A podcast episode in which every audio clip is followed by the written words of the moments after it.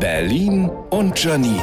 Die spitzeste Zunge der Stadt. So, weil ich's heute erst wieder beobachtet habe, was ist los da draußen, dass manche an ihren U-Bahn-Sitzen kleben, obwohl direkt vor ihnen Schwangere stehen. Schwangere oder Omas oder schwangere Omas. Ich meine, wie hilfsbedürftig muss man denn noch sein, damit da einer aufsteht? Tod ist immer wieder schön, wenn gerade junge Männer in der U-Bahn auf ihr Smartphone glotzen, wenn eine Schwangere daneben steht. Ey, googelt doch mal Respekt. Stattdessen wird einfach mal so getan, als wäre nix. Ihr seid echt Helden. Was, wenn überhaupt denken diese jungen Leute? Warum hat sich die Alte nicht einfach von einem schwängern lassen, der ein Auto hat? Wann bieten Bahn und BVG endlich Kurse an? Erst aussteigen lassen, Handys beim Telefonieren nicht auf laut stellen, schwächeren Platz machen. Aber letztens der Burner. Da bietet mir ein junger Mann in der U-Bahn seinen Platz an. Wow, denkt der etwa, ich bin alt? Sag doch, unverschämt diese Jugend.